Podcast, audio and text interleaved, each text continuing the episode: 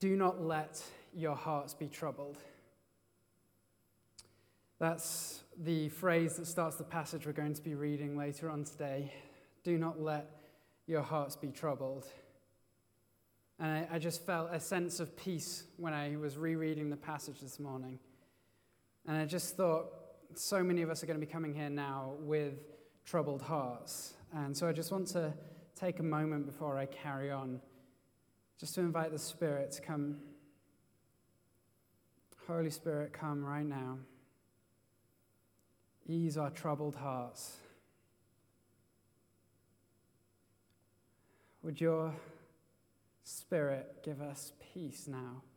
Peace that passes understanding. Would we just slowly feel the burdens of the day, of the week, of the year just lifting from our shoulders?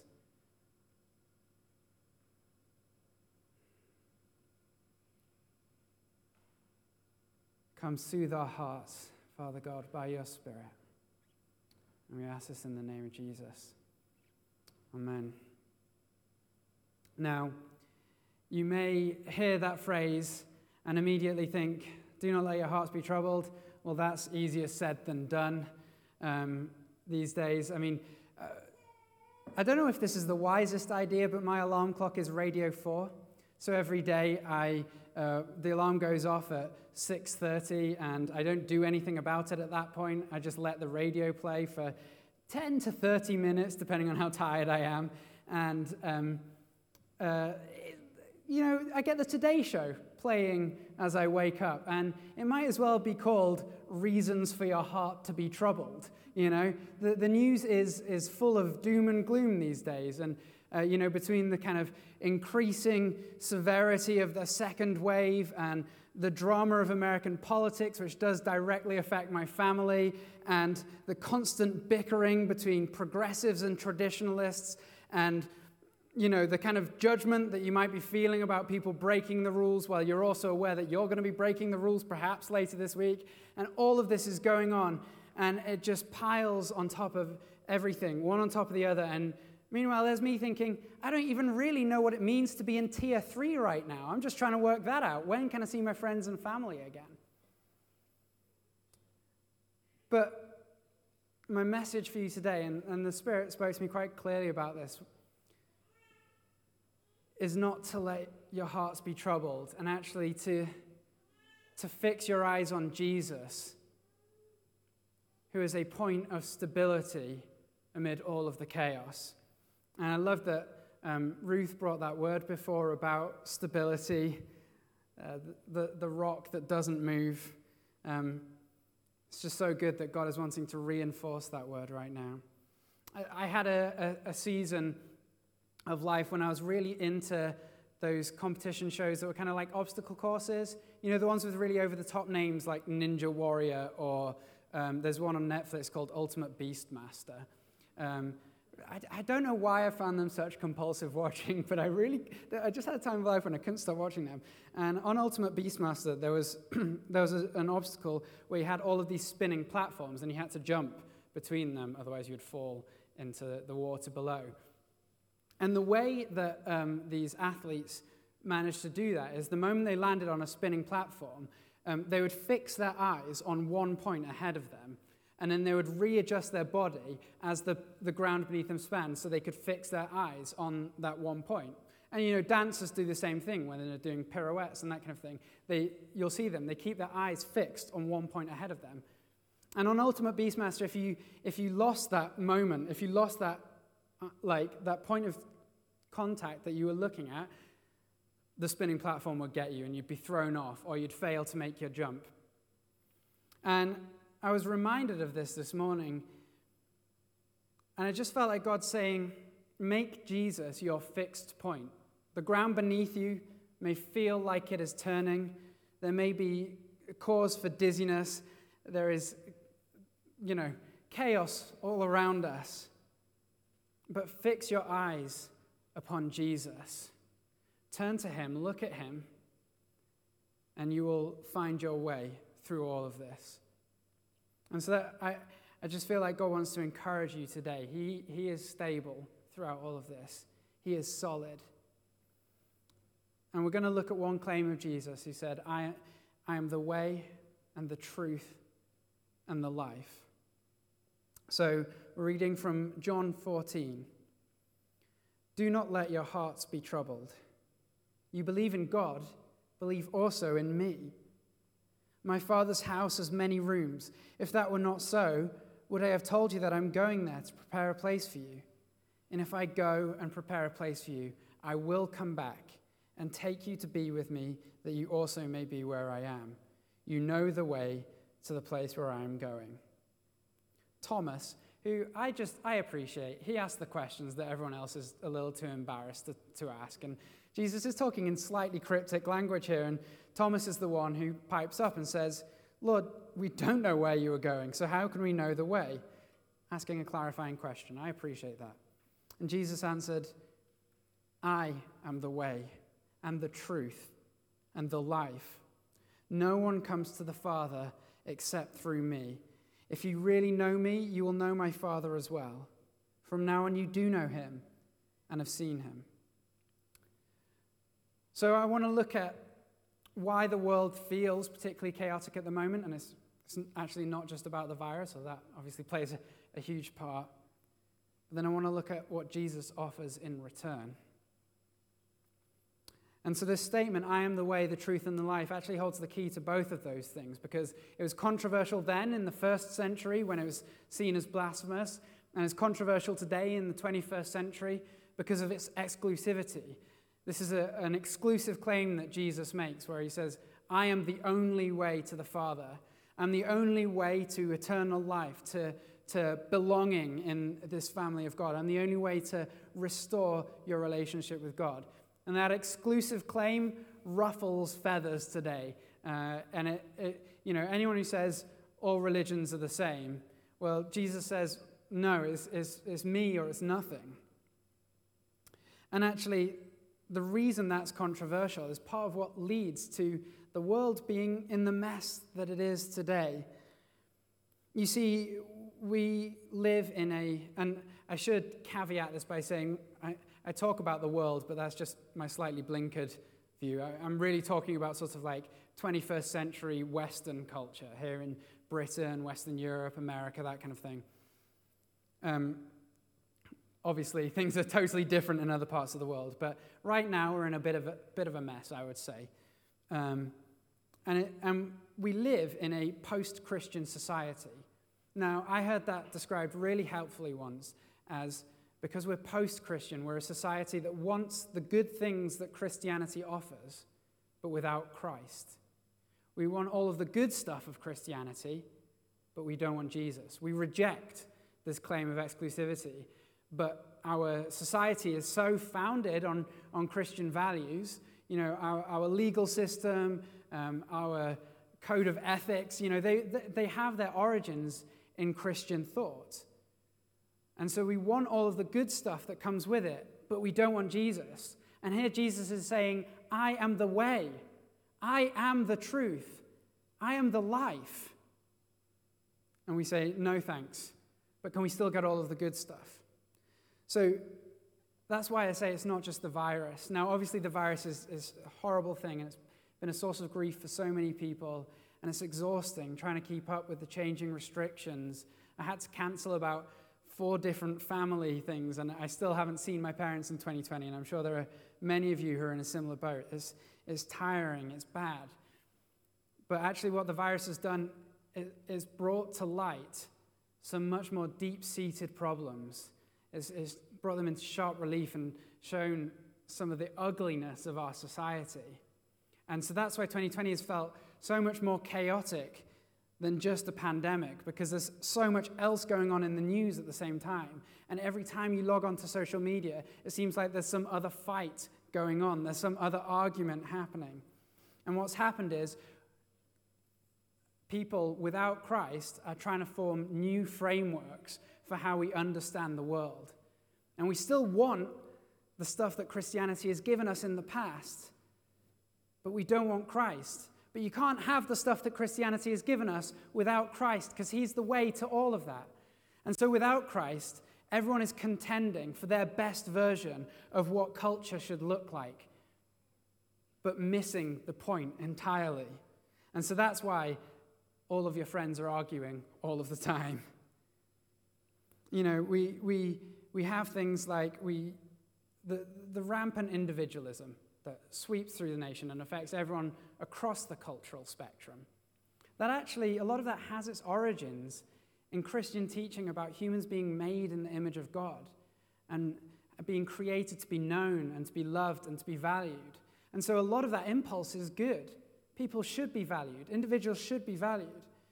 But without Christ, who says, You were made for a purpose, you were made to be known and loved by me, then we don't have a framework for that. Or, or if we think about truth, you know, uh, all of my non Christian friends would say that truth is relative, that morality is relative, you know, that you kind of you make your own truth. You may have heard a phrase like that. But actually, that doesn't play out at all in the way that they live, because they act as if there are moral absolutes. There are, there are the good guys and there are the bad guys. And chances are you might feel like you're one of the bad guys to them. And, and so they say, oh, yeah, it's all relative. But then their behavior suggests that actually, no, we know there is a need for some morality. And so they're trying to create a new morality, but they have no framework to do that. They don't have Christ as the example, they don't have um, Jesus who taught so many wise things about how we should live. So they've discarded Christ, but they still know something of, well, there is a way to live, but they're just struggling to find any definition for it. And so they get into these fights all the time, and we as Christians can just feel like total outsiders in these battles that are going on. We can look and just, I don't know, does anyone just get tired? When you see another argument sprout up on your social media or in the news, and someone else has been called out for saying something bad, or you see your aunt arguing with your brother or something like that, and it's, it's exhausting. And it's because people are trying to create new frameworks for how to understand the world, but without Christ, who says, I'm the way, I'm the truth, I'm the life. And, and 2020 has just made that so much more tiring because it's now just all happening online. In, in person, these conversations are much more tolerable, but because we're not having many in person conversations much, we're, we're just seeing all of these fights play out online, and it, it's exhausting. And so, if you're tired today and feeling out of place in this world and just unsure of where you stand, that's understandable because we do have a different way. But the good news is we have a better way. That's why we can start the sermon by saying, Do not let your hearts be troubled. Because Jesus offers a better way. He offers a firm truth. He offers life, and life to the full. And so, perhaps that little description of how we've got to where we're at has made you despair a bit again, but that's not my intention. What I wanted to do is, yeah, explain look, this is why we are where we are, but look up. Look up to Jesus. The ground beneath you may be turning, but keep your eyes on that fixed point. In your despair, look up. In your exhaustion, look up. In your anxiety, look up. See Jesus. See him there, that point of stability. He's offering you a place in his Father's house. There's room for you there. He's saying, I've got a place for you here with me. I've made a way. You know, another promise of Jesus Come to me, all who are weary, and I will give you rest. That is a promise for all of you here today. Jesus is making that available to you, and sometimes we just need to be reminded of that, to find that anchor in the storm. So here's what Jesus offers a real, tangible alternative to the chaos of the world. He offers a way. And by way, it, it he means both a route to the Father. It's only through him, through accepting his sacrifice, his love and forgiveness, that we, that we can be forgiven by God and have that place restored in God's family. But I think he's also saying, I am the way, as in I'm the way of life that you should follow. Jesus offered the perfect model. And you know, he lived in chaotic times as well. In his immediate friendship circle, he had political enemies a Jewish zealot and a Roman tax collector. They hated each other, and yet he was the model of peace and calmness and love. So Jesus is the way. We can read the stories about him in the Bible and use that as a route map for how we should live. He, he did offend people, uh, the Romans and the religious authorities, his mum and his brothers at one point, but he never assumed himself higher than any of them, even though he was. He, he treated them all with grace and love and compassion. He was a person of peace. He never descended into the bitterness of their arguments. Instead, he, he offered peace. He offered this better way.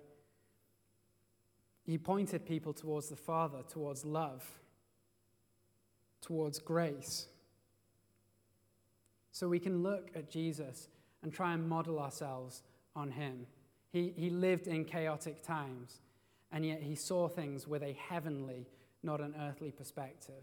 And perhaps today, what you need to do is just ask for some of that heavenly perspective on things. Maybe there's someone you're struggling to love right now. Ask for heaven's eyes to see that person. And he offers truth. He says, I am the truth. Jesus was the truth. He is the truth. And now, whether we like it or not, our perception of truth is shaped by the media that we consume. So, if you're on social media a lot, your perception of truth will actually be shaped by um, the, the kind of posts that are short and snappy and sort of easily go viral. You know, that like uh, a, a takedown of the opposing side here, or a kind of inspiring self help quote there. And they often lack nuance, and but they, they get shared far and wide. And bit by bit, that is going to shape how you perceive truth. But maybe you're sensible and you're not on social media all that much, if you, if you watch a lot of television, your perception of truth is actually going to be shaped by the stories that are told there and the characters that you attach yourself to and the ideas that they represent.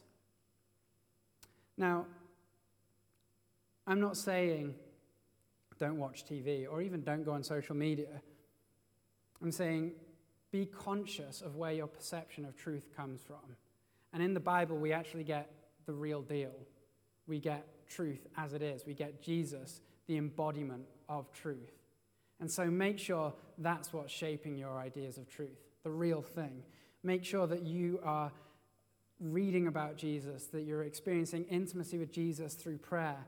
Make sure that you are learning from his teaching and shaping yourself after the way he lived. And you know, if, if you do want something short and snappy, that's full of truth. He had so many sayings. How about something like, do to others as you would have them do to you?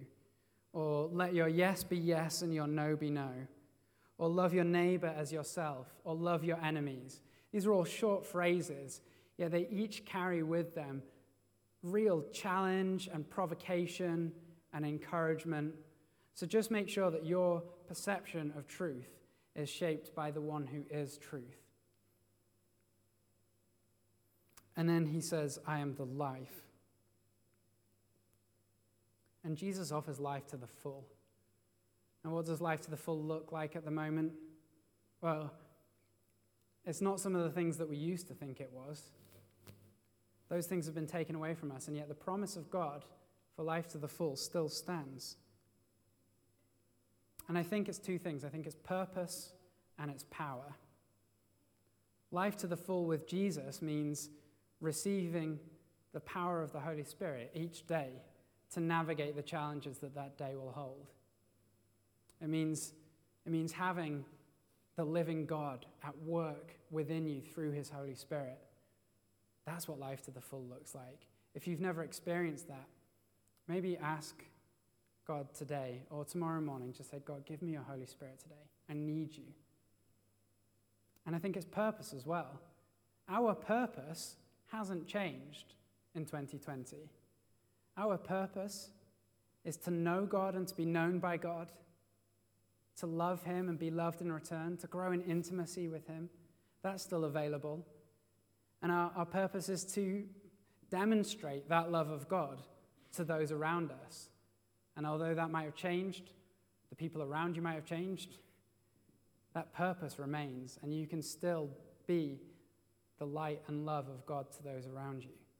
And when you fully embrace and seek purpose and power that God can give you, then I truly believe that you will still experience life to the full. And all of your friends are going to want to know what that is because they've had the things that they've been pursuing for a fulfilling life taken away from them no travel, no excitement, no pubs, no casual friendship. It's all been taken away. And you say, Look, I, I actually know someone who is the way, the truth, and the life.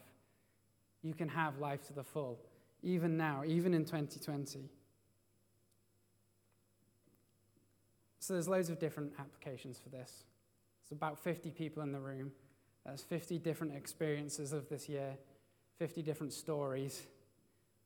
And so, how you go from here to apply it will, will be different for each one of us. But, but maybe it looks like just withholding that barbed comment in an argument. Or maybe it looks like just spending a little bit more time in the Bible each day so you can drink in that truth.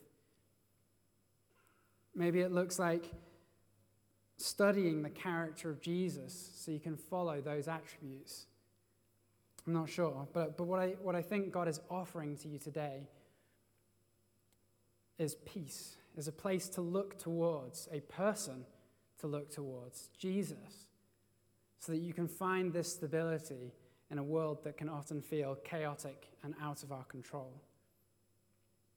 And he's saying, Come back to me. Come find intimacy with Father, Son, and Holy Spirit once again. Come in. We're, we're, we've got a place for you. We want to welcome you here. And maybe you find rhythms of prayer really difficult. Maybe you find it hard to start your day with prayer. Well, good news there's a prayer week starting tomorrow with devotions at 7 o'clock. And I, I think they stay online afterwards, right? So um, even if you're still in bed listening to the Today Show on Radio 4, you can tune in a little bit later on. And just start putting those rhythms of prayer into your life. We have an opportunity to draw closer to God right now. Um, and Emma and the band, if you want to come back up, we're, we're just going to listen as Emma sings a declaratory song about Jesus being the way, the truth, and the life. And I, I just want you to, to uh, like, give it a huge amen in your hearts as she sings, to, to really respond in faith. that Actually, what Jesus offers is a way, it is truth, it is life to the full, it's stability, it's His sovereignty, it's His goodness, it's His sufficiency. He is enough. He is enough for you. I just, actually, I just felt the Spirit, as I said that, I just felt the Spirit say to, to one or two of you here, I am enough. Because you're, you're actually thinking, no, it's not enough. I need, I need this one thing to happen as well. And I just feel like God really wants to just pause on this one phrase God is enough. God is enough for you. And if your heart's rebelling against that right now, just, just call out to God, say, God, help me see that you are enough.